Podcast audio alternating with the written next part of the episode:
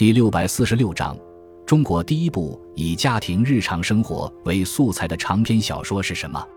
金瓶梅》是中国第一部以家庭日常生活为素材的长篇小说，作者署名兰陵笑笑生，但这位笑笑生确系何人，有待考证。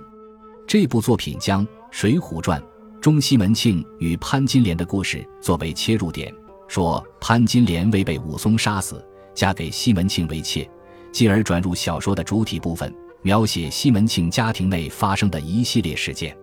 作者将小说中三个主要女性潘金莲、李萍、庞春梅的名字各取一字组成书名，赋予特色。《金瓶梅》是以北宋末年为背景。但其中的社会面貌、思想倾向却有鲜明的晚明时代的特征。